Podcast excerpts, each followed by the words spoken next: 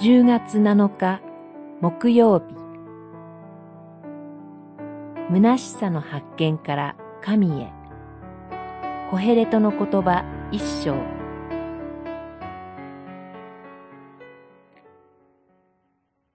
コヘレトは言う、なんという虚しさ、なんという虚しさ、すべては虚しい。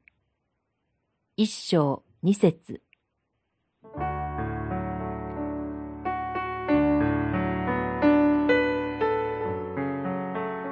天の下に起こることをすべて知ろうと熱心に探求し、知恵を尽くして調べた、というコヘレトの口から漏れるのは、すべては虚しい、という感情に他なりませんでした。その思いを占めるのは、辛い、労苦、物憂い、満たされない、悩み、痛み、といった言葉ばかりです。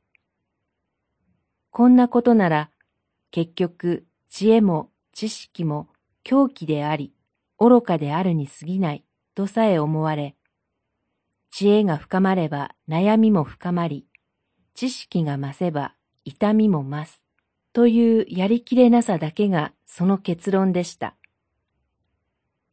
人はロークするが、すべてのロークも何になろう、と感じて自分のしてきたすべてのロークの意味を見出せない。私たちにも決して無縁ではない絶望感です。しかし、そのような状況の中で芽生えるものがあります。十三節に芽生える神はという主語です。確かにここではまだ神は辛いことを人の子らの務めとなさったものだ。